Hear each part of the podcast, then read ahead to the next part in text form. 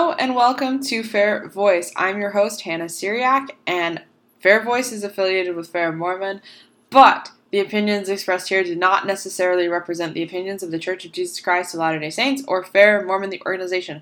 Let's jump in for today. First, I want to plug the Fair Mormon 2020 conference because I really want to see you there. I want you to go. I think you'll enjoy it. So, from August 5th to August 7th, we have the 2020 Fair Mormon Conference. And if you register online, it's $59.95, but you can watch the conference online in real time. You can view the conference on demand immediately after the conference for a year, and you have the opportunity to submit questions to the speakers during the conference, as well as receiving additional perks such as free shipping, continental US only, on books purchased from the online bookstore during the three days of the conference. You'll also receive recorded Q&As with some of the speakers and downloadable goodies that you will love. So please sign up today. If you are a sustaining member, you can receive a $12 discount. So you you could become a sustaining member today. Please do it or just sign up for the conference. Either one. We'd love to see you there. Some of our speakers include Kim Clark, Bruce Dale, Tyler Griffin, Anthony Sweat, Daniel Peterson, Valerie Hudson. We have a really great lineup. I am sure that you will absolutely love it, and I want to see you there. John Gee will be there too. Should be interesting. Lots of great speakers. And I know, so I'm a master's student. I go to a lot of different academic conferences, religious conferences, you name it, I've been to one. And at these conferences, you know, you take your notes, you write them down, and after the conference, you're like, wait, but there's like these six things that I wanted to know, but I didn't write them down, so what am I going to do? Um, so then you have to basically just chill out, be like, okay, not going to know these things. But the Fair Mormon Conference gives you a different opportunity because we stream it online and because you can watch it on demand for up to a year then you can answer your own questions. You can also submit questions to the speakers, which I think is really cool. But there's a lot of different perks, lots of different perks. You should do it right now.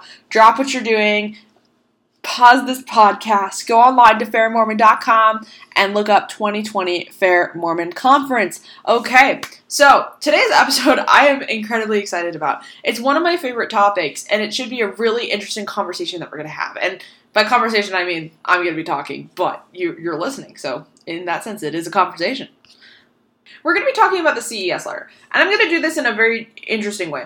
I have seen a lot of line by line rebuttals to the CES letter, and I think those are great. Those are fantastic. I love those. I learned so much from those. Um, but I want to bring this into a broader conversation about anti Mormon literature, the tactics of anti Mormon literature, and how you as a Latter day Saint can respond to these claims without necessarily knowing what the the like history or the archaeology is or other things like that. So that's what we're going to talk about today. Um, so let's first just dive right into the history of anti-Mormon literature. So anti-Mormon literature has been around, as you can imagine, since the time that the Church of Jesus Christ of Latter-day Saints was founded. One of the first major works of anti-Mormon literature was the Anti-Mormon Almanac. One of the other main, big works is Mormonism Unveiled. That's by Eber Howe, published in 1834. And there was also the formation of an anti Mormon party within Illinois, and there's just been so much since. So, anti Mormon literature is literature that strives to combat the truth claims of the Church of Jesus Christ of Latter day Saints. And I will hereafter refer to that church as the church. Some other early different anti Mormon literature examples are Mormonism Exposed, Antidote to Mormonism, Exposure to Mormonism, um, A Study in Scarlet. There's, there's a lot of them. There's definitely a lot of them. And nowadays, we see a different kind of anti Mormon literature in a lot of different senses. Um, I'm going to talk about two really specific examples, and we'll we'll move on to the CES letter here in a minute. But I think understanding that this has been a long tradition super important. The two for the, the there are two categories as I mentioned. The first category I would say is a literary category. So you have things like Lynn Wilder's book called Unveiling Grace, which is her conversion out of the church the church into Protestantism into evangelical Christianity. You have that. You have the God Makers. You have Ed Decker, who um, so there, there is the God Makers is interesting. There's a film, and then there's also a book, and I think there's a second one too. So you have a literary and a YouTube sphere around anti Mormon literature. You have things like Zelph on the Shelf, you have other different anti Mormon channels that try to point out flaws in truth claims. Um, I would throw in John Dehlin in there at this point um, with Mormon stories. Um, so these these websites strive to basically convince you that the church is wrong because of cultural things a lot of the time, but also because of various different um, truth claims that they take problem with. The second example for me of anti Mormonism would be this more street preacher sort of system. So um, if you are in Provo, you've or Salt Lake or Arizona, these are good areas for it. Um, there's there are groups of people who tend to be evangelical Christians who will stand outside the temples, who will stand outside general conference. They'll protest the church, they'll protest the events, and they'll try to convert members to become evangelical. A lot of the time, um, the example of this that I have had the most personal interaction with. Um, I've talked to several people from this organization. I have been one of the ones accosted on more than one occasion by people from this organization. Um, Mormonism Research Ministry, which is a nonprofit organization that basically tries to um, convert people to evangelical Christianity. Um, so th- they do denounce being combative. Um, I am not convinced that that is true from my interactions with them, but they denounce it, which is we should denounce it. Um, but basically, there are these different anti-Mormon groups that will try to take down the church, and one of the things that has been kind of the rallying point has been this letter called the CES letter. So, Jeremy Runnells in 2013 wrote a letter to a CES director in which he poses some questions about the authenticity of the Book of Mormon, about Joseph Smith, about various aspects of church history that he claims that he had no awareness of. Um, and he takes problem with that. So, I want to talk about just the general principles of this letter and why the general principles also show that it's wrong. Beyond just, you know, specifics, um, I really like a lot of the line by line critiques that you can see. One of my favorites is debunking the CES letter. Um, Fair Mormon does a good job. Um, Tarik de la Cour does a really good job on this as well. Um, Jim Bennett does a great job on this as well. There's a lot of different line by line critiques that you could look into. Um, so we're gonna just jump right in. We're just gonna jump right in. Um, but first, I always do this. I always backtrack, but I think I think it's you know I preview and then I backtrack. It's I guess that's a tactic, right? Yeah, I think that's a good tactic. Let's talk about how the CES letter has gained some traction. I, so I mentioned, you know, originally published in 2013, updated in 2015, published again in book form in 2017. There has been a lot done with this letter. There have been pass along cards found in grocery stores. There, it's been given to missionaries. It's been put in the Book of Mormon. They've written like cesletter.com or whatever. I think it's .com or is it .org? Um, yeah, it's .org. Sorry, I have it open on my computer um, for reference. You know, um, but cesletter.org. So there's been a lot of different parts of the letter. One of the warrants of the letter, though, is that the church has lied to you, and I want to talk about why that's an incorrect warrant, especially because of the way that he sets it up. So he says that the Neal A. Maxwell Institute and Fair Mormon do not constitute the church. And I'm going to tell you, only one of those things is true. Um, so the Fair Mormon is independent of the Church of Jesus Christ of Latter-day Saints. We are, uh, like, if you look on the church's website, they have this little nifty-difty, um, handy-dandy guide to what they consider um, official sources versus unofficial sources, and there's an asterisk system that is going on there. Um, and you know, Fair Mormon is listed, but we're not. We don't have a direct affiliation with the church. However, the same cannot be said for the Neal A. Maxwell Institute. So, for those of you who don't know, the Neal A. Maxwell Institute is a institute for religious scholarship within Brigham Young University. And because Brigham Young University is owned by the church and the board is all of the apostles, and Elder Holland frequently addresses this organization and this institution and basically more or less approves or disapproves of the way that they're running, I would say that that constitutes an official source. Um, so he sets up this warrant to be the church has lied to you um, by omission and by not providing sources. When in fact, the Neal A. Maxwell Institute has had many of the claims addressed already that he brings up. And also, I would like to add, Fair Mormon did too.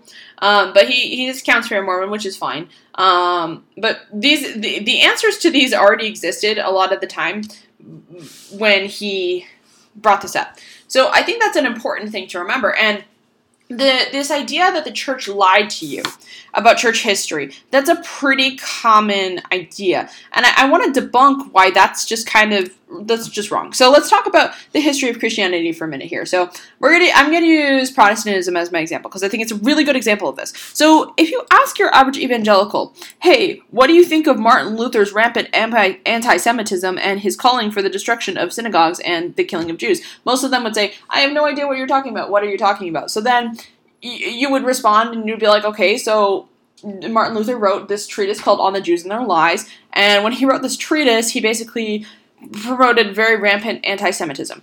And they wouldn't know what you're talking about. You know why? Because churches don't talk about their own history that often. And when churches talk about their own history, they don't necessarily portray the negative parts. And I think that that's the same with every single religion. So every single religion, um, Catholicism has many schisms. Catholicism had many atrocities committed in the Crusades. I've written about this um, too elsewhere.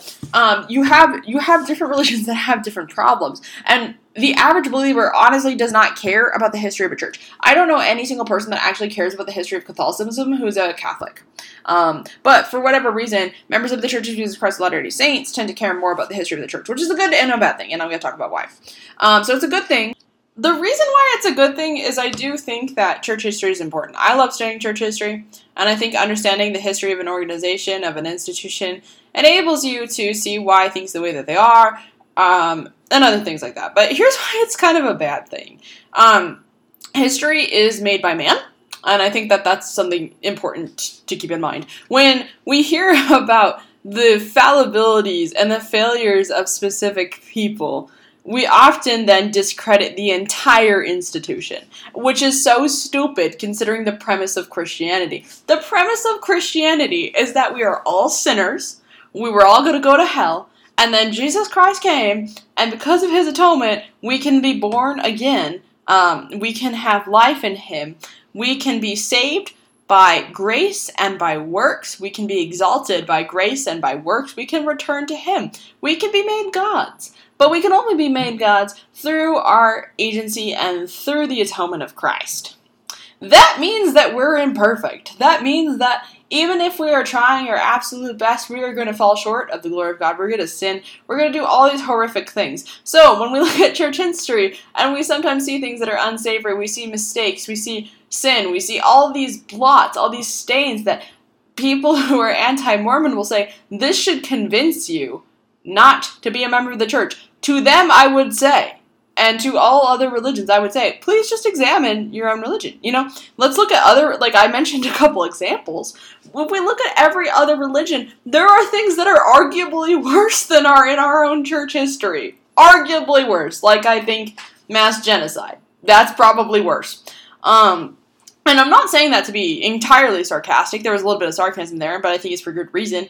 Um, I, am saying that as a as a point of contention with the methodology of a lot of things like the CES letter. So the CES letter often focuses on you know Joseph Smith, and it focuses on polygamy and polyandry and how that might not have been practiced perfectly. I do believe that polygamy was instituted by God um, for a specific purpose. If you think about it, it kind of makes sense. The saints were kind of struggling to be alive, um, and marriage offered women protection. And you know there are there are some accounts of women who didn't like polygamy. That is true. There are also a lot of accounts of women who loved polygamy and who thought it was like the greatest thing ever, and who were very grateful for the opportunity that they had to have more autonomy because of the polygamous system. Um, so I think we have to be pretty balanced in our approach to this. And when we talk about things like polygamy, and when the CES letter talks about things like polygamy, I think we can sometimes malign what is said. So I just want to throw that idea out there that with with polygamy, um, I will say I, I joined the church and as a convert, and I knew about polygamy before I joined. Um, it was kind of a big joke. Like I felt like everyone knew about polygamy, but he kind of asserts that people didn't really know. Um, and I think that that's also disingenuous too. Is there's this premise of anti Mormon literature, especially with history, not as much with other things, but especially with history. That is, the church lied to you because the church didn't tell you things. The average lay member doesn't really have an import for history into their lives because we're on this earth to try to return back to heaven, right? So, what really matters for us, in a sense, is the scriptures, the doctrine, and modern prophets. Those are the things that are directly important and valuable to our faith. Church history is not. So, I don't think the church was necessarily concealing things. I think there's people like John Dehlin who promote this narrative that the church intentionally hid their history. I am not actually convinced of that because if we're going to talk about whether or not people whether or not religions preserve their own history and why they wouldn't i i think we have to look at every religion and use the same standard for them i think again your average catholic doesn't care about the crusades just doesn't um, your average Catholic probably doesn't care about the schisms that happened in Europe. They probably don't care that at many times there was fights over who should be pope and there was multiple different popes. They probably don't care about that. They probably don't care about the amount of people that were killed as a result of institutional a- uh, actions of Catholics. Just like your average evangelical Christian probably does not care that Martin Luther wanted to basically destroy everything about the Jews. They probably just don't care. And that's not a slight against a believer. That is not a slight against the religion, even. Um, I wouldn't say that's a slight against the religion. I would say that that's just how humans work. Humans take their own motives, their own intentions with them when they go into a religion. So religions are not going to be perfect, and religious histories are not going to be perfect. And I would say, if the worst things that we can come up with for why the church is wrong within history are the Mountain Meadows Massacre and polygamy, guess what? The church is probably more true than any other church because most religions have a lot worse things going on than that. Granted, we haven't been around as long, but still, those two things pale in comparison to the history that we see in other different religions. So I like to put that narrative to bed once and for all. I think we need to stop caring about that particular narrative. The institution of, of the church doesn't necessarily care about preserving all of the history because it's not exactly valuable to the believers. I don't particularly care how many wives Joseph Smith had. That doesn't really have an impact on my faith and my ability to comprehend religion because religion is different than history. And let's talk about that for a minute. So, when we think about the warrants that we bring to us with religion that I think a lot of anti Mormon literature does not do the necessary work to deconstruct. Um, we are not trying to know things in an empirical sense. That's not the extent of knowledge within religion. But everything, including including the CES letter, has this presupposition, such as with the Book of Abraham. It criticizes the facsimiles, it criticizes the translation of it. It criticizes, and I would like to just side note, side note that's very important. We don't have all of the records for the Book of Abraham, so assessing its translation based on the minimal stuff that we have is not exactly fair. We don't even know if that's what Joseph Smith used. We don't know if that fragment is what he used.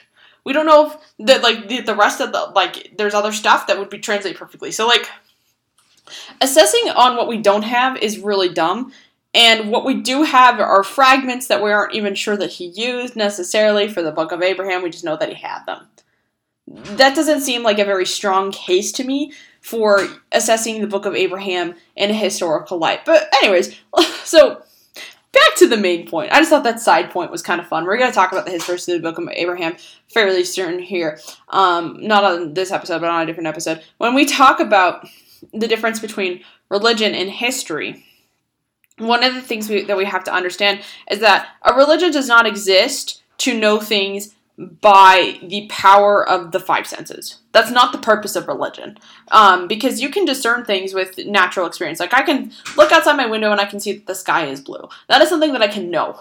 Um, but there are other different types of knowledge that exist outside of the scope of religion, sorry, that exist outside of the scope of history that constitute religion. So, take for example the concept of revelation. The concept of revelation within religion is of the utmost importance. If we look at the Abrahamic faiths, all of them deal with this concept of revelation, right? Because Muhammad believed that the Quran was given to him by revelation. Jew- Judaism holds that prophets in the Hebrew Bible or the Old Testament um, were received revelation to direct the people of Israel. We believe, and other Christians believe, in prophetic revelation as well as in revelation from Jesus Christ in the form of Him being the Word. We believe that Scripture is revelation. So, there's this additional level of knowledge that comes within religion. And if you're going to make purely historical arguments, as most anti Mormon literature does, you're not understanding or responding to a warrant of religion, which is the concept of revelation. You need to deconstruct that first. Just as just as a matter of argumentation, you need to just deconstruct that first.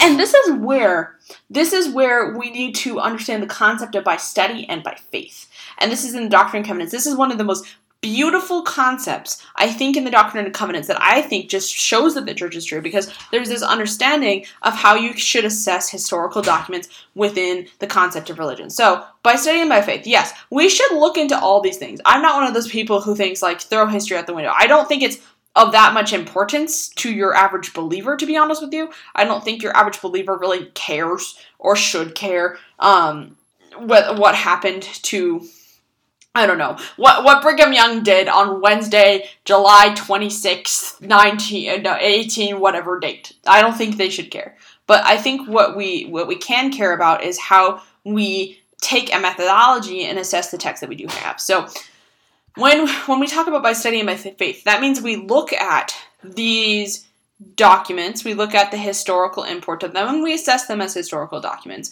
Um, we can assess the fact that um, we didn't really have horses. We didn't have evidence for horses, but we can assess that we had evidence for tapirs. Okay, this is a perfect example. And we can understand that the words used in the Book of Mormon could reflect our language because it's written for our day. And that could mean, because we have evidence for tapirs, that those tapirs were used as horsey like things. And for us, we would just call them horses. We like I don't I don't know about you. I had to Google tapirs, so I read the CES letter probably like I don't know four or five years ago, and I read the rebuttal to it three years ago, and I was like, okay, what the heck is a tapir? Um, I just don't know what a tapir is. So then I had to Google a tapir, and they're, they're actually really cute. You just take a minute and Google a tapir. Um, they're really cute animals, but I think this should.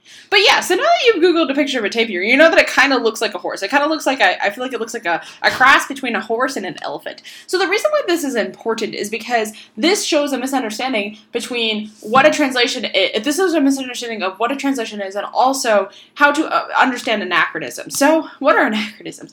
I just gave you an example of one. And the, the CES letter contains many different examples of anachronisms. So, anachronisms are things that don't line up with the time. It means without time. So uh, the alleged anachronisms are horses, cows, oxen, sheep, swine, goats, elephants, wheels, chariots, wheat, silks, steel, and iron. Let me tell you, there's a lot of ways to reconcile this. First off, we don't know where the heck in the Americas the Book of Mormon took place. There are several theories. Some of the major theories are the Great Lakes. That's a pretty famous one because of the Hill Cumorah being the Hill Cumorah, literal uh, Hill Cumorah. Another famous one is also the um, Mesoamerican model. There's also South South American models. Um, there's also a California model. We honestly don't know, and I think it's really telling that the church, as an institution, has not said the Book of Mormon occurs in this place or doesn't occur in this place. So that's the first point to make out. So we don't we don't know. We don't know where it took place. And the second thing is, most of the archaeology that we have uncovered is very minimal compared to the rest that we haven't uncovered. So, something important to keep in mind about the way that archaeology works, especially ancient archaeology works, is most of the stuff that we want is lost. So, for example, if we look at Greece and Rome, we have lost the vast majority of texts that come from that culture. The things that are most likely to survive in a culture are texts and coins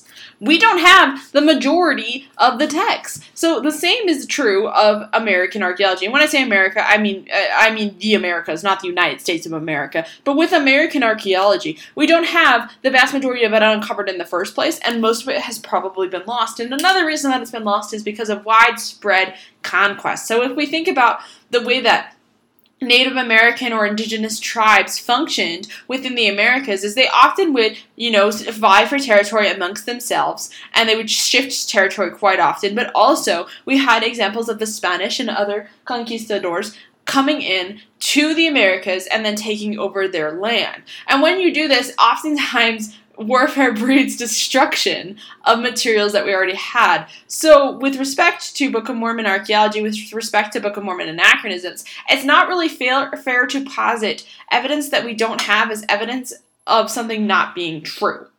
And that's a, that's a major part of anti-Mormon literature. I feel like is because we don't know various things about the Book of Mormon. We don't know what the coins were looking like, you know. And people will be like, "Well, you can't show me a coin, therefore the Book of Mormon isn't true." That's a really, honestly, dumb point. I, I don't know how else to say that, especially considering we we have proposed geogra- geography models. Like Joseph Smith had his own geography model. Other people have their own geography models. We have proposed geography models, but we don't know for sure that is true, but I will say we have some evidence for Book of Mormon archaeology, such as Nahom, that is fairly conclusive. Um, so the evidence that we do have is quite strong, even though we don't have a ton of evidence. But this again goes back to the difference between religions and history. So within history you you you require evidence in order to build a story right so you you require text and you require material culture material culture is just basically a fancy way of saying objects and these objects help you understand the context of the text so say for example we're talking about um, I don't know, we're going to use Ovid as an example. Ovid wrote a treatise on makeup. So having objects of what the makeup would look like will help you understand and corroborate the history of what is said in the text. For, for the Book of Mormon, though, because we don't have as much evidence, we can only corroborate specific parts. But that is this that is true of every ancient text. We don't have everything for every ancient text, but it also shows that the premise that a lot of anti-Mormons work from, even though a lot of the time they tend to be like you know, like ex Mormons tend to be atheists, but at least in my experience, the very famous anti Mormons tend to be evangelical. Um, the premise that they work from is a religious premise, which is, makes this kind of ridiculous. Because the, what authenticates the text is not necessarily the historical evidence for it, because, you know, it would be kind of easy to believe in the Book of Mormon if God was like, hey, yo, here are every, here are all the swords that were buried. Yes that would be kind of easy to, to believe in. If, if we found every single evidence for the Book of Mormon, we have found some evidence, but again, like if we found every single evidence for the Book of Mormon, there would there would be no requirement of faith.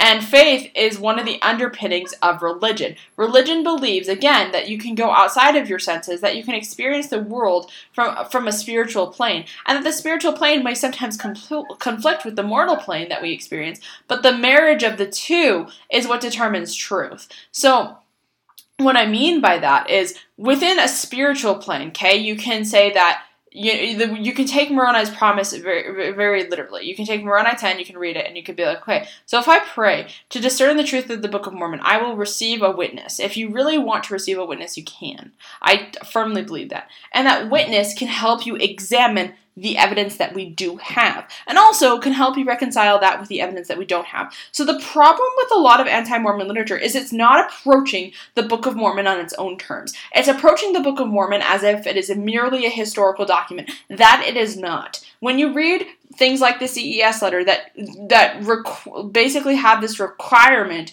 that every single proof of the Book of Mormon that you can possibly have needs to be like borne out, then you're taking the Book of Mormon not on the terms that it demands that it be taken on. And that's a and that's a major problem. You don't read the Bible and, and are like, okay, this is just a historical record. There's no theological import of this. I'm just gonna read the Bible. You know, people don't do that with the Bible. I have not seen major critics of the Bible do that. You know why? Because that's not the purpose of the Bible. The Book of Mormon very clearly presents itself as a theological, spiritual text that also has historical elements to that. And we need not sub- subordinate the history to the spirituality or the spirituality to the history. And that's what anti Mormon literature always does. It takes one or the other. It does not take them both. And because because if you were to take them both, if you were to look at the historical evidence that we do have, and you were to look at the theological import of the Book of Mormon, you could not deny the truthfulness of it because we have so much evidence for the existence of it at specific parts, and we have so much theological import that corroborates with the Hebrew Bible, that corroborates with the New Testament in a sophisticated manner that makes it so that the gospel of Christ is so present in both, and it perfectly understands the law of Moses in a way that the Hebrew Bible and the New Testament have never been able to do. If you look at Paul, Paul, right, great example from the New Testament. Paul is the one who talks the most about the law of Moses. When Paul talks about the law of Moses, he struggles to understand how certain parts were fulfilled and how certain parts were not fulfilled. He struggles with circumcision specifically. He also struggles with eating with idols. You can look into that. Sorry, eating eating with pagans in idolatrous temples. He struggles with determining what is okay and what is not okay. There, this has been a major problem within all of Christianity. It's not like Paul just like, you know, figured it out and then everyone was like, cool, Paul figured it out, let's go on. People have been struggling to understand this. If you pick up any any reputable biblical commentary, like you can look at Anchor Bible, you can look at a wide variety of them. If you pick them up and you read what they have to say about the law of Moses, you will see that there's an element of confusion of what it means for the law of Moses to be fulfilled. You'll see that there's an element of, of, of confusion of what it means for Jesus Christ to be the new temple and other things like that because that's not completely borne out within the New Testament text. So then when you have the Book of Mormon that steps in and you have the Doctrine of Covenants, you have these revealed texts that perfectly clarify the law of Moses on its own terms in a way that could not be constructed by the human mind because it is so complex. Then I think you can't deny the truthfulness of it. Eh, like take for example temples. We'll go we'll go down the temple road. Okay, so temples are the ones that a lot of people do criticize within various various anti-Mormon documents. Um, and that's probably because temples are a little bit interesting. So, um, when we talk about temples, um, the, one of the major criticisms of it is basically that certain people were denied ordinances of. Uh, I'm talking about major uh, uh like anti-Mormon criticisms. People were denied um, ordinances in the temple for specific reasons at specific times, and also another major criticism is that the temples come from Freemasonry. So, um, with the with respect to the first one, I am not going to touch on that because I'm going to be honest, I don't understand, and I think that that's what we have to say sometimes. Is I, I think there's this this there's this need to provide an explanation for every single thing um, that's brought up. I don't understand that one. I'll be honest, no clue. Um, I trust God. That's that's it. Um, but with respect to Freemasonry, um, the the what is lodged against Joseph Smith oftentimes is that basically there are a bunch of Masonic rituals that seem similar to um, LDS Temple Endowment. So let's talk about why they are similar, but also why that's just not an issue. Okay, so um, back to what I said about fulfilling the law of Moses. So one of the really great things about the temple is the temple does fulfill the law of Moses. So the law of Moses basically, um, let, us take a trip to Genesis in our mind. So in Genesis, you have the story of Abraham and Isaac. So Abraham takes Isaac up the hill, uh, well, up a mountain, up a hill, whatever you want to call it. He takes him up a mountain, and he's like, okay, I'm going to sacrifice you because he's been commanded to by God. And at the very last moment, then God steps in and says, no, I'll provide the sacrifice. Um, and one of my favorite questions that Isaac asks is, where is the lamb? And Abraham says, My son, God will see to it that there is a lamb for us to sacrifice. And of course, we know that this is we know that this is pointing towards the sacrifice of the Messiah. We know this is pointing towards the sacrifice of Jesus Christ. But contained within that idea is this sacrificial substitution. Um, some people call it penal substitution. I don't think that's an accurate way to describe the atonement entirely. I think there's elements that are true, not all of it. But anyways, so there's this idea of sacrifice, okay? And then we look at the temples, okay? So in Judaism, temples had three distinct spaces. Um, and this is really important. I'm not going to talk too much about temples because I want to maintain it sac- sacredness, but there's three distinct spaces within Jewish temples. Um, and I'm not saying that our temples are a complete copy of Jewish temples, but what I am saying is that the way that our modern day temples are constructed, there are three distinct spaces, but also the fulfillment of the sacrifice is spoken about so clearly and is manifest so clearly that it seems a bit too sophisticated for Joseph Smith to have constructed. I don't know. That's my opinion. And uh, of course, that is an opinion. Like, that's an opinion that uh, I can't always back up with facts. I can say that the facts are there are immense similarities between LDS temples and between temples um, that are Jewish, and I think those specific those specific similarities those specific similarities prove the truthfulness of temples. So, anyways, the the the the most frequent things lobbied against the church is that Masonic rituals had elements of temple rituals. So the reason why this is kind of dumb is because this ignores the fact that Freemasonry also finds its roots within Hebrew tradition. And Jeremy Runnells does say Freemasonry has zero links to Solomon's temple. I think that that is a bit simplistic. So, Fair Mormon has said on the website that they, they don't think that, you know, there's a clear connection. But the reason I think that's simplistic is because that's like saying that a major element of Judeo Christian culture, of Judeo Christian knowledge, of which the original Freemasons would have had much more knowledge of than we do because they would have been taught this, they just could completely ignore. And I think that that's kind of dumb because we're in a modern society where we don't have education in a classical sense. And what I mean by that is universities within Europe and universities within America were originally founded for the purpose of studying classics and religion. Classics is Latin and Greek. I happen to, to get a degree in that. That's where that's the purpose of the foundation of universities. They were not founded to study physics. They were not founded to study like I don't know the art or sociology or psychology. They were founded to study classics and religion. And there was a much more widespread knowledge of what happened within the Hebrew Bible. People knew their scriptures a lot better back in the day than they do now. People understood the warrants of religion. People would have been familiar with Solomon's temple. So just because you can't provide historical evidence of that does not mean that that's not a historical warrant. And that's an issue that people often ignore is that we're living in a different society than they were living in. We're living in a society where we are not nearly as educated in a classical sense as they were. And that's a problem for several reasons. Because then you'll have claims like, oh, well, they, they didn't know about Solomon's temple, but we can't prove that they knew about Solomon's temple, therefore they didn't know about it, therefore the temple rituals are similar because, because you know, Joseph Smith copied them. And I think that that's kind of dumb. Um, just because they probably did know about Solomon's Temple, and I don't know how to prove that except for saying that that's just a general warrant of society. And because Jeremy Runnells doesn't seem to understand these warrants of society, that other anti Mormons also don't understand or just ignore in favor of, you know, accepting their worldview, then you have historical quote unquote problems that they bring up that are not actually issues. Does that make sense? I think I think that's a great way of looking at it. So the reason that we don't need to care about these historical issues a lot of the time that he says we didn't know this or we don't know that they knew this or there's no evidence for this is we can't make a truth claim based on lack of evidence. It's not you you can't disprove the existence of God. Because in order to disprove the existence of God, you would have to prove a negative claim, which you can't do. That's not how logic works. You can only prove the improbability of God.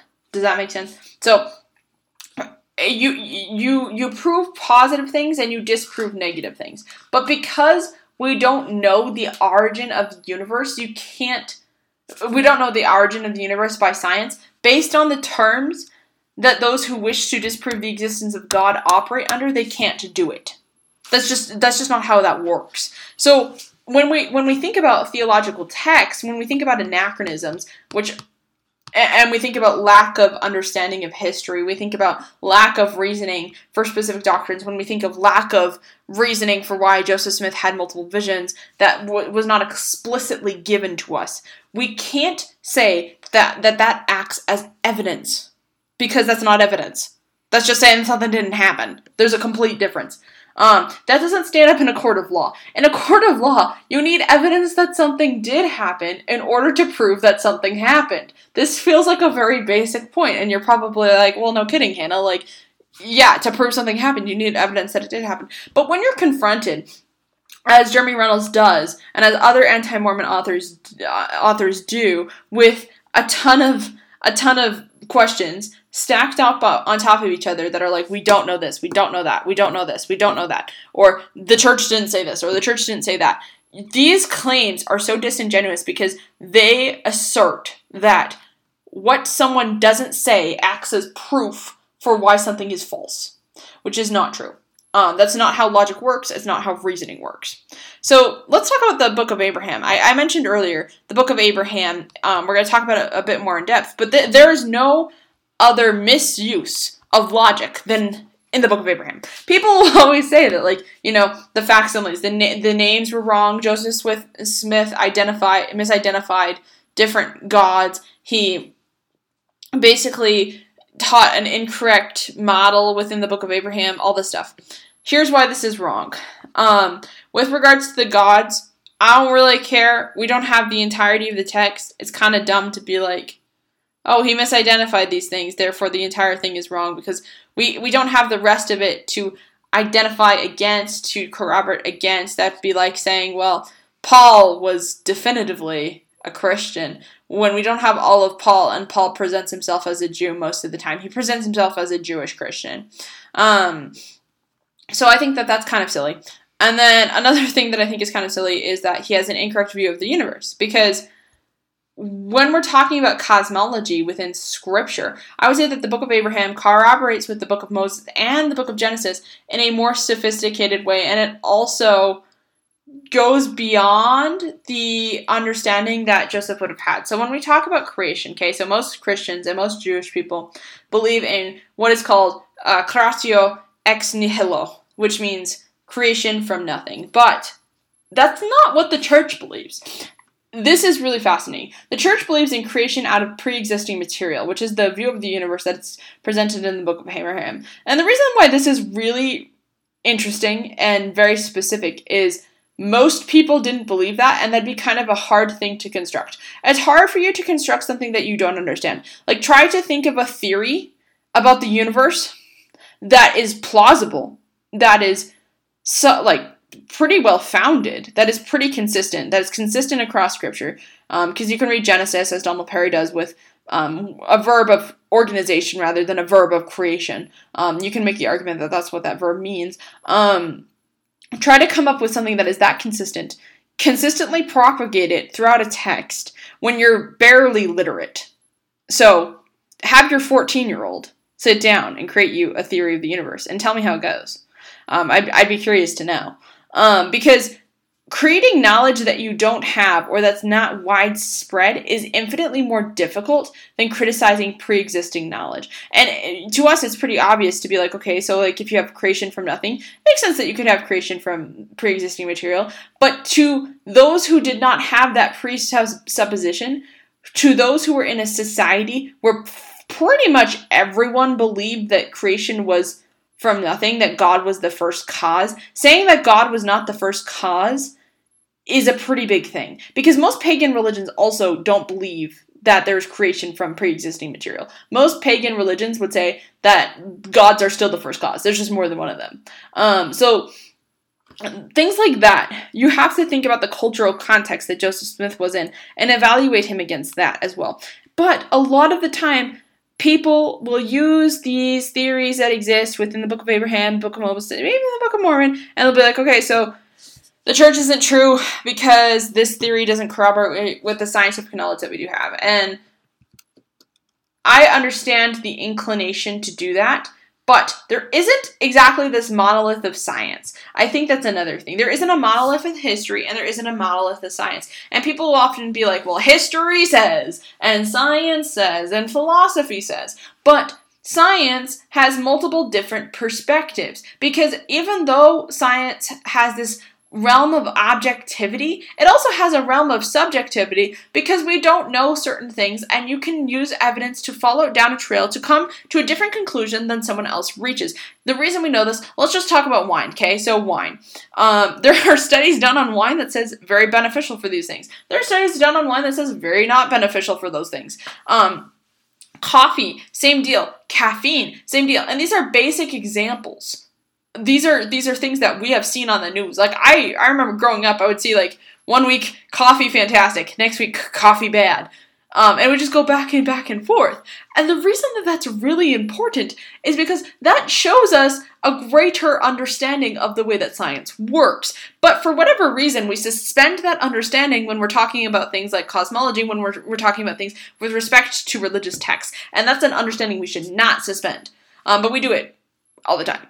Um, so if we if we refuse to suspend that standard and we see that there are multiple different perspectives, there are multiple different models of the universe, and some of them do actually corroborate with the Book of Abraham, and I would argue that the standard model of physics is one that would corroborate with the Book of Abraham in a lot of different senses, then it's fine. Then you're like, cool, that works. Some don't work, but that's fine. Um, you assess religious claims in the sphere that they demand that they be assessed by study and by faith. Um, so now that we've kind of covered the, the claims about the universe, let's talk about the claims about history again, really quick. Just want to hammer this point in. You can't prove things by saying by saying we don't have things, therefore they're not true.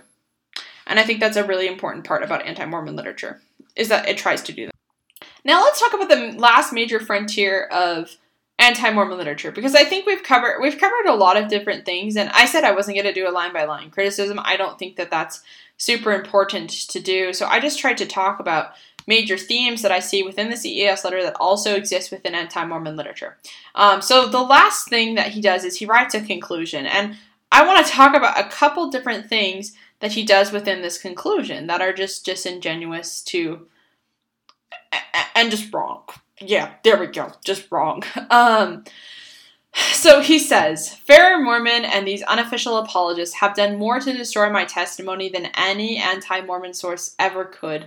I found their version of Mormonism to be alien and foreign to the chapel Mormonism that I grew up in attending church, seminary, reading scriptures, general conference, EFY, church history tour, mission, and BYU. It frustrates me that apologists use so many words in their attempts to redefine words and their meanings. Their pet theories, claims, and philosophies of men mingled with scripture are not only contradictory to the scriptures and church teachings I learned through correlated Mormonism, they're truly bizarre. End quote. First off, he doesn't provide any evidence that they're contradictory to the scriptures. When you make a claim like that and you just let it stand, especially after you've just battered down your you know the church with a hammer but you didn't actually do any damage because all of your questions contain false information fun fact the first question that he asks has an incorrect premise the errors were not unique to that kjv but anyways beyond that when you when you make a claim like that and you let it stand, it's really disingenuous because you have to provide evidence for the claims that you do make. You can't just say scriptures are contra- they, they say things that are contradictory to scriptures and then be like, bye. You have to point out what they are. But beyond that, he says that basically the the church history and a lot of the older theology does not corroborate with what he understood. The reason why this doesn't matter is because there's a difference between doctrine and there's a difference between teachings. Sorry, but there's a difference between doctrine and teachings. So, for example, he brings up blood atonement. He he was unaware of blood atonement. I okay, I will say I was aware of blood atonement before I joined the church. I like I knew what blood atonement was, and I understand that not everyone does, but blood atonement I was aware of it. I was aware of it. We don't practice blood atonement right now, but here's why it's not that weird. They they kind of practiced a similar form of it in, in the Hebrew Bible, so it it's in the scriptures. So so there's other things like that that I'm like, okay, like you do have access to that, and that's more on you for not reading the Hebrew Bible than it is on the church for not telling you that we don't practice it anymore because w- you don't need to be aware of everything an institution has ever done in order to completely practice in the institution. For example, people from Massachusetts, okay? So I'm from Boston, Massachusetts. There there is a law that says that you cannot take baths on Sunday. This is a Puritan law because they didn't believe that you could do this. They thought that that was a sacrilege. They thought that doing that on a Sunday was really bad. You don't need to know that the Puritans believed that you shouldn't bathe on Sunday in order to live in Massachusetts. What you do need to know is the laws that currently exist. You need to know a little bit about the history, not all of it, and you need to know how to conduct your life because as everything as everything changes, history gets better over time. A lot of the time, things get a lot better. And I will say the church, in my opinion, the church has always been amazing. The church has always been true.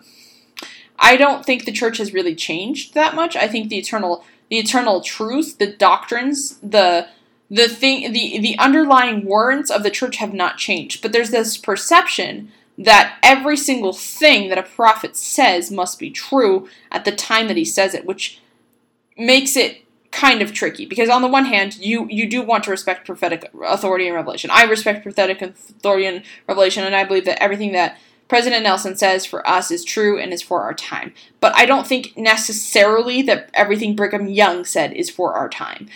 Otherwise brigham young would be prophet now. And that doesn't mean that he's a false prophet. On the contrary great prophet amazing person. I love brigham young. But it does mean that the prophets that matter to us most are the ones that are in our time period. So when he says things like, I found their ver- version of Mormonism to be alien and foreign to the chapel Mormonism that I grew up in attending, church, blah, blah, blah, blah, blah, I have two comments. First off, I think there's a lack of personal responsibility. You can't expect the church to teach you everything. You can't expect the church to teach you most things, to be honest with you. The church will teach you what is relevant and necessary for you to achieve salvation and exaltation. That's the that's the purpose of the church. The church the church exists in order to facilitate the exaltation of mankind. The church does not exist in order to provide you with all the historical nuances and to provide you with all the answers because that's a journey, that's a trek that you need to go on yourself. Second comment that I would like to make is that the version of our religion being alien to the older version of our, relig- our, our religion, um, again, I think that's just ingenuous because at different times people need different things. There are things that don't change. We don't believe in a trinity. We believe in a godhead. That has not changed. That's that's always been there. We we always have believed that marriage is between a man and a woman, and we've instituted polygamy at specific times. But the mar- but the idea, the doctrine of marriage, has not changed. What has changed are the policies surrounding it, are the practices surrounding it, and being able to differentiate between those two will show you that the church has not changed that much. But because we don't focus on those differences and we don't focus on what is an eternal truth and what is a policy, then we're often left kind of confused. Okay, moving on. Um, he talks about how he felt betrayed. Um, I, th- I, I am sorry that he feels that way, but I think again we can't expect the church to basically be like, okay, like here's everything because that's not the purpose of the church. That, that's just antithetical to the purpose. Um, and then the last thing that I wanted to talk about is I'm supposed to sweep. This is a quote from him. I'm supposed to sweep under the rug the inconsistent and contradictory first vision accounts and just believe anyway. I'm supposed to believe that these men who have been wrong about so many important things and who have not prophesied, seared, or revealed in the much in the last 170 or so years are to be sustained as prophets, seers, and revelators. Side note, that's not true. The prophets have revealed a lot. Um, I'm supposed to believe that the scriptures have credibility after endorsing so much rampant immorality, violence, and despicable behavior when it says the earth is only 7,000 years old and there was no death before then, or that Heavenly Father is sitting on a throne, and I'm not going to read the rest of that um, just because I think it's kind of crass. Um, blah, blah, blah, blah, blah. Um, that there's actually a polygamous God who revealed a Warren Jeff style revelation on polygamy that Joseph pointed to as a license to secretly marry other living men's wives and young girls and teenagers, that this God actually threatened Joseph's life with one of the angels with a sword if a newly pregnant woman didn't agree to Joseph's marriage proposal. Blah, blah, blah, blah, blah. I'm told to put these foundational problems on the shelf and wait until I die to get answers, to stop looking at the church intellectually, even though the glory of God is intelligence, ignore and have faith anyway. End quote. Here's the thing pretty much everything that he brought up in this section has nothing to do with doctrine and everything to do with mankind. And that's a really important point. He does not criticize the doctrine of the church. He criticizes the history of the church. He criticizes the practices of the church. And this is what anti Mormon literature does a lot of the time. I'm not going to say all the time. I've read some criticisms of our doctrine, but he doesn't do that. He, he thinks that because there are some inconsistencies, because there are things that we don't frankly understand because we don't have all the accounts and we also don't know contextually completely what was going on. Um, he thinks that because all those things exist, therefore the church isn't true. And the reason why that is a fallacious claim, not only because it, it is a fallacious claim because of what we talked about with religion and history and how he's approaching this from a purely historical point of view when religion demands that you approach it from a religious point of view, obviously. Um, but the reason why this is incorrect is because all of his claims are we don't know this, therefore it's not true. And that is the premise of anti Mormonism. The premise of anti Mormonism is we don't have evidence, therefore it's not true. Or the evidence that we do have, we're just going to ignore that and we're going to talk about what we don't have. That is what I have seen in all anti Mormon literature. I've read it all. Well, not at all. I've read most of it. Um, you know, I'm writing a book on it. I've read I've read a ton of it. I've watched all the videos that I could find on the internet, literally all of them. I'm subscribed to all the channels. And I will say, after spending so much time reading them, I will say there is not a single good argument against the Church of Jesus Christ of Latter day Saints, and here's why. The Church of Jesus Christ of Latter day Saints presents itself almost perfectly in a way that I think protects itself against these claims. And in the way that you protect yourself against these claims too is by you understanding this premise. it's the by study and by faith premise. So we're gonna we're gonna just explore that for a minute, and this will be our devotional um, for the day. I, I thought it was a good segue, and I'm gonna end on we're gonna do this devotional, and I'm gonna end by talking about how I approach anti Mormon literature as someone who reads it all the time, because um, that's a really interesting position to be in. Um, so, D&C 88 is one of my favorite sections. Um, so, just open up your scriptures to D&C 88. And I'm going to read you a few verses. So, we're going to read 117 to 126. Therefore, verily I say unto you, my friends, call your solemn assembly as I have commanded you. And as all as all have not faith, seek ye diligently, and teach one another words of wisdom. Yea, seek ye out of the best books words of wisdom. Seek learning even by study and by faith. Organize yourselves, prepare every needful thing, and establish a house, even a house of prayer, a house of fasting, a house of faith, a house of learning, a house of glory, a house of order a house of God, that your incomings may be in the name of the Lord, that your outgoings may be in the name of the Lord, that all your salutations may be in the name of the Lord, with uplifted hands unto the Most High. Therefore, cease from all light speeches, from all laughter, from all lustful desires, from all your pride and light mindedness, and from all your work and doings. Appoint among yourselves a teacher, and let not all be a spokesman at once, but what, what, let one speak at a time, and let all listen unto his sayings, that when all have spoken, that all may be edified of all, and that every man may have an equal privilege. See that ye love one another, cease to be covetous, covetous. Learn to impart one to another as the gospel requires. Cease to be idle, cease to be unclean, cease to find fault one with another, cease to sleep longer than is needful. Retire to thy bed early, that ye may not be weary. Arise early, that your bodies and your minds may be invigorated. And above all things, clothe yourselves with a bond of charity as with a mantle, which is the bond of perfectness and peace. Pray always that ye may not faint until I come. Behold, and lo, I will come quickly and receive you unto myself. Amen. End quote.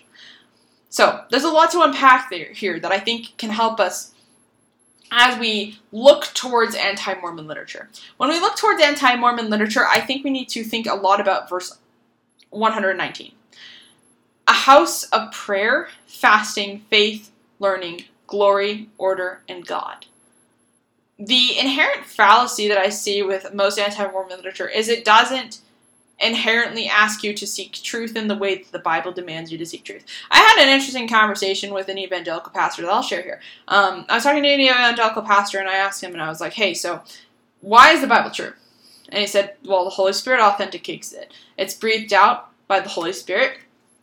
And because of that, I can tell by the Holy Spirit whether or not it's true. I was like, cool. So I agree. Um, I think the Book of Mormon is true because of the power of the Holy Spirit. And he was like, that's not possible. Um, scripture is not self authenticating. And then I asked him again, like, how do you know that Scripture is true? And then he was like, by revelation. And the problem is, most people will say revelation is only fine when it corroborates with their specific worldview. And I would say that the gospel doesn't require you to do that. The gospel asks you to pray with real intent. The Book of Mormon asks you to pray with real intent. The Bible doesn't do that. The Book of Mormon asks you to pray with real intent to determine the truthfulness of it. So it asks you to set aside your presuppositions. It asks you to basically determine this truthfulness by study and by faith. After you have read the book, that's the study part, then it asks you to pray about it. That's the faith part. And because of the structure that our theology presents that's unique to our theology, I think this shows an element of truthfulness to it. And it's not like the Bible, which says that it's self authenticating and you read it, you'll know. Um, the Book of Mormon says, no, read it, think about it, put effort into it. Try to work to see if the, it is true, and you will determine that it is true. And I think that that's really beautiful. Um, and I, I think another thing that I want to bring up about what we just read, I really I love this section. Um, verse 125. And above all things, clothe yourselves with the bond of charity, as with a mantle which is in the bond of perfectness and peace. I think the fact that there that in the so this revelation is given through the prophet Joseph Smith at Kirtland, Ohio. I think the fact that the prophet is relaying that the bond of charity as a mantle is the significant part of determining truth, right? Because he's been given specific instructions for how to basically know truthfulness of things. The fact that charity is still the center shows the Christ centered theology that Joseph Smith operates under that he can't have constructed himself. It's just too perfect, in my opinion. But also, it shows the difference between, I think, anti Mormon literature and the, the literature that we do need to be reading. Um, I don't find it loving to completely trash on people who you don't know. I don't find it loving to criticize people and say that these people reflect upon the institution. I think that that is a postmodernist fallacy. Instead of examining the actions of individuals and de- condemning them as wrong, anti Mormon literature seeks to basically say, because there are flawed people in the church, therefore the church isn't true. That, to me, is a logical fallacy, and it's also not examining what actually matters. And what actually matters is the doctrine, and the doctrine is definitely true. Um, so, beyond that, how can we as people, how can we as a church respond to the anti Mormon claims that we receive? Because you read a thing like the CES letter after you haven't read that much about church history, after you've gone to church and you've accepted a lot of the doctrine, and you get kind of freaked out because you're like, hey, like, there's this there's so much material here i don't know what to do all these things seem really shocking and really startling i think one of the most important things to do is to take a step back and to think about what a church is. A church is not history. A church is not a place where you, it's not a social club where you discuss Joseph Smith. It's not a place where you discuss Brigham Young necessarily. And I'm not saying that we shouldn't talk about those things. I'm just saying that that's not the primary purpose of it. The primary purpose of church is to teach you correct doctrines and principles so that way you can govern yourselves, so that way you can teach your children the, the gospel of Christ, and that way you can receive ordinances and make covenants that are integral to your exaltation. None of that is criticized by the CES letter. None of it. That's none of it. He says that he he he, he says that he likes chapel Mormonism. And the reason why the church is structured the way that it is is because what really matters is the relationships that we developed with Christ, the relationships that we developed with our families. And we develop those relationships through ordinances and covenants. What matters is the priesthood. What matters is the scriptures. What matters is how does this apply to you? It doesn't necessarily matter how it applied to people 200 years ago. And it's fun to read about it, but it doesn't necessarily matter for your own exaltation.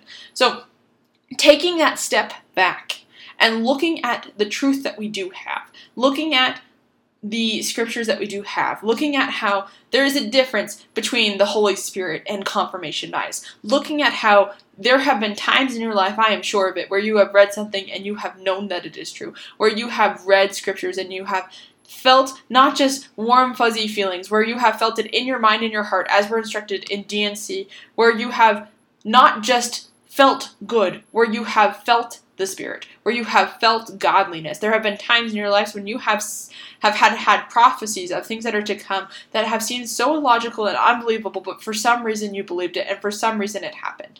Those are the moments that you turn back to when you're evaluating a religion. You don't necessarily turn back to historical facts that are irrelevant to the doctrine of Christ, because that is using something that is not related in order to prove to prove something is not true. There's so many logical fallacies. There's so many methodological th- methodological inconsistencies and problems with doing that. What matters with, within religion is the same thing that matters within our own lives. How does it apply to us? So that's my basic discourse on anti-Mormon literature um, as a start. Um, and now we're going to transition to talking a bit about Come Follow Me for this week.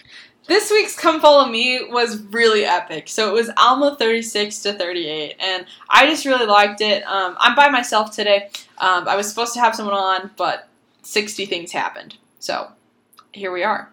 Um, but don't worry, we have someone for next week already planned. So that should be good. So Alma 36 is really, really epic. Um, the reason being is it talks about my favorite concept within the church, which is the atonement. Um, and I wanted to highlight a couple of verses for you, then just talk about it a bit briefly. Um, this podcast is already a little bit longer than usual, so I apologize for that. But I think we, I think we did some good things so far. So one of the things that he says um, that I really, really like is if we look at verses uh, verses 3 and 4. And now, O my son Helaman, behold, thou art in thy youth, and therefore I beseech of thee that thou wilt hear my words and learn of me, for I do know that whatsoever shall put Oh, ever shall put their trust in God shall be supported in their trials and their troubles and their afflictions, and shall be lifted up at the last day. And I would not that ye think that I know of myself, not of the temporal, but of the spiritual, not of the carnal mind, but of God. And I think this is actually fits in really well to what we were just talking about. This idea of spiritual knowledge and this idea of spiritual comfort. And I think a lot of the time we want to have so much control over our own lives in an illogical sense. We want to be able to look at our lives and be able to build a plan from what we know. But a lot of the time, the things that we need to plan on are the things that we are unaware of or that we don't think are going to actually happen that are told to us. When I look at my own patriarchal blessing, so my patriarchal blessing promises me some very specific things and is very, very sacred to me. And there have been so many times where I've looked at it and been like, okay, like, how can I know of this? How can I know that it's true? How can I know that it's logical when it seems so illogical? But what we're told is that I know this of myself, not of the temporal, but of the spiritual. Not of the carnal, but of God. Because there are going to be times in our lives when God tells us things that are spiritual knowledge, that are not consistent with the temporal reality of the world, that are not consistent with our mortally bound logic, but are consistent with Him because He transcends space and time, because He understands what's going to happen in our lives, because He sees it so clearly when we can't see it clearly. And that's something that I think is really important about the atonement, is the atonement exists covering everyone, not just the people going forward or the people going backward. It covers everyone because Christ understands us, and Christ understands us in a very infinite way. And I also just really like, I really like his his cry out um, at the middle-ish um, of the end. Yes, the middle-ish of the end, um, where he says, and I'm reading from where there is. I'm reading from verse 18. O Jesus, thou Son of God, have mercy on me, who am in the gall of bitterness and am encircled about by the everlasting chains of death. And now behold, when I thought this, I could remember my pains no more. Yea, I was harrowed up by the memory of my sins no more. Jesus has the capacity to enable us to forget what we don't want to remember. And I think that that's a really important part too. So when we have spiritual knowledge, a lot of the time when it conflicts with our logical knowledge, we can be like, okay, how do I how do I stop having anxiety over this? How do I stop worrying over this? But we can pray and we can ask the Father and we can recognize that we are in a limited state, but He is unlimited. We can recognize that there is a gap between us and Him and that He is the one who closes the gap. We move towards Him as far as we can, but He walks with us the entire way. We can recognize that there's that distance, and we can pray and we can ask God to help us, to have mercy on us. And God can enable us to remember our mortal failures no more.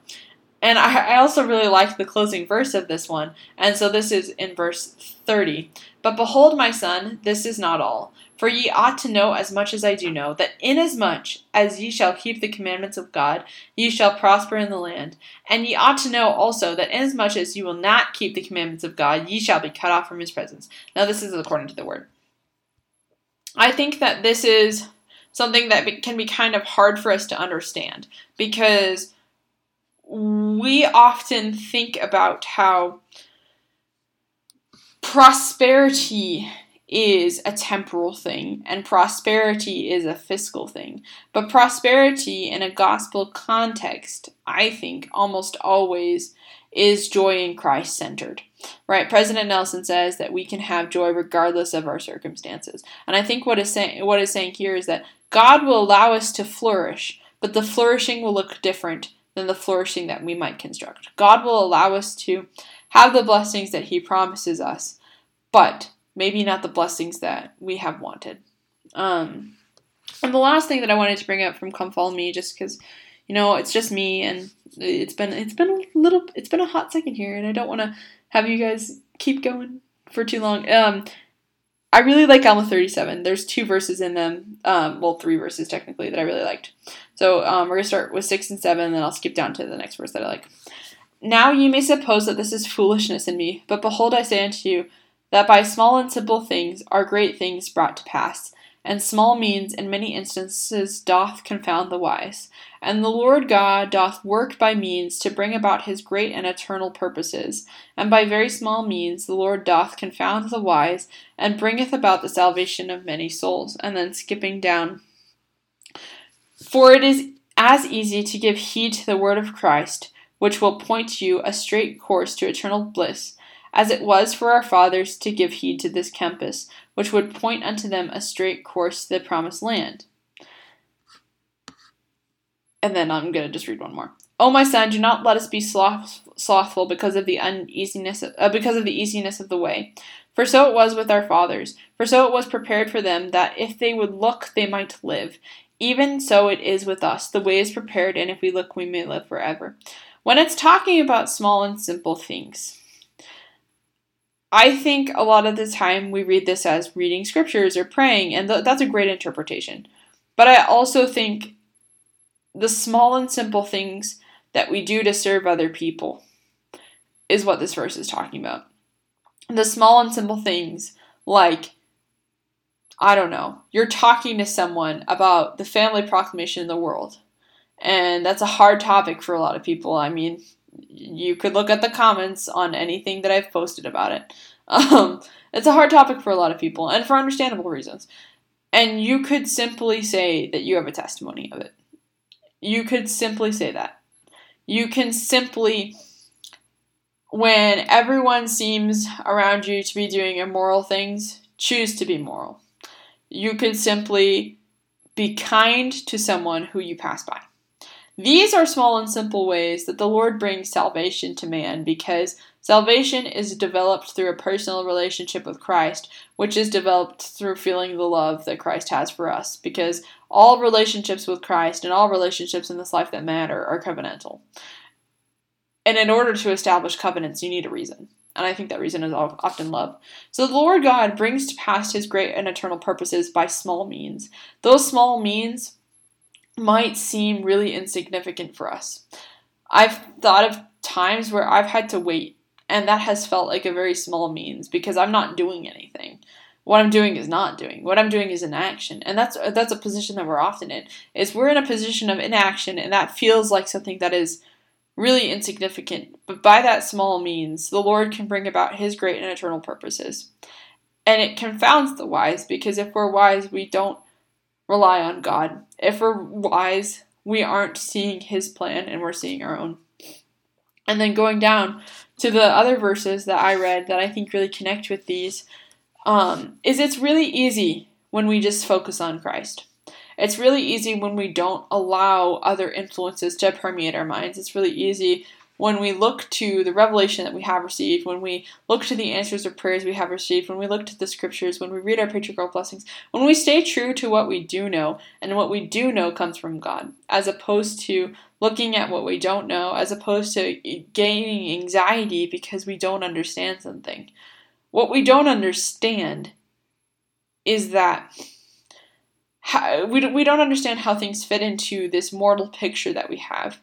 But what we can understand is that Christ is the one who understands. And that's and that's what we need to do. It's like a parent with a child. I'm positive I gave my parents a run for their money several times with many questions that I asked. And I'd be like, "Why this? Why that? Why this? Why that?" And my parents would understand things a lot better than I I did.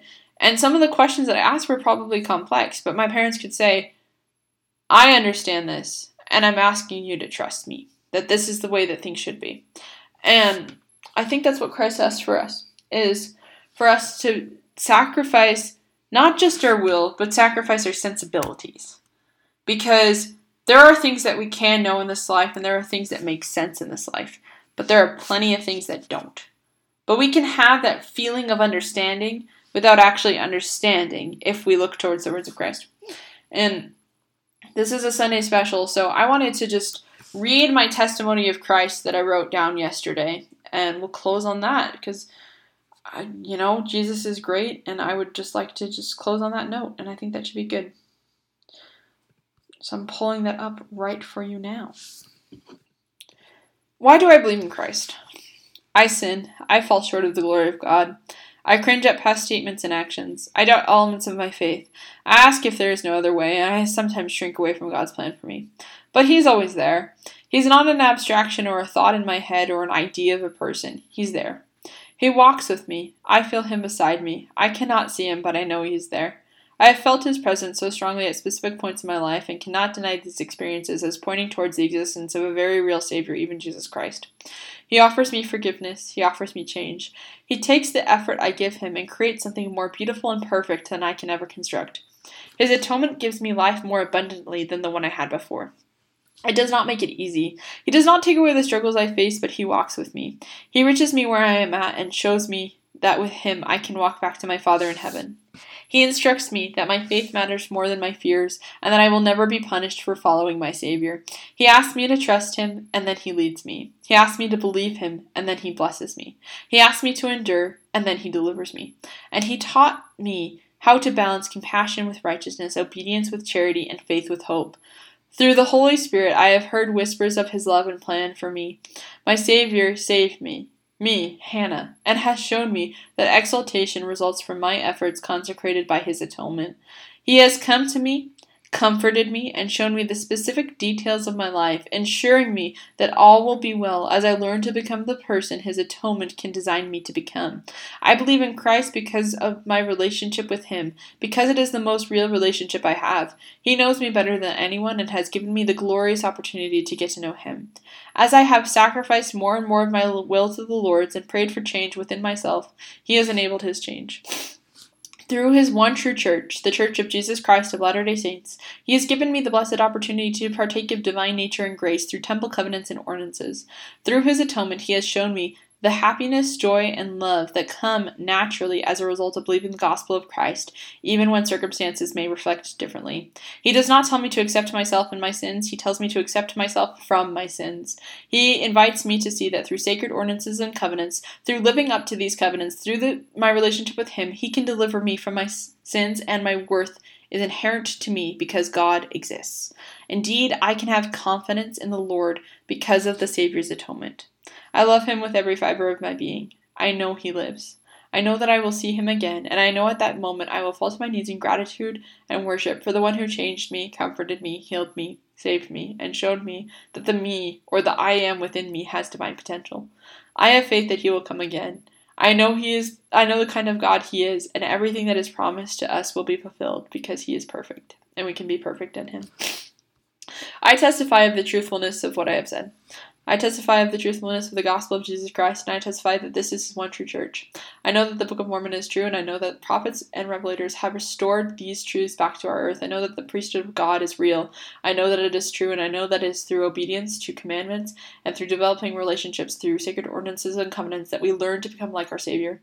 I know that we need to sacrifice our will to His, and I know that we need to believe and trust in the church as it exists. I know that the church is true and perfect in the sense that Christ is at the head of it.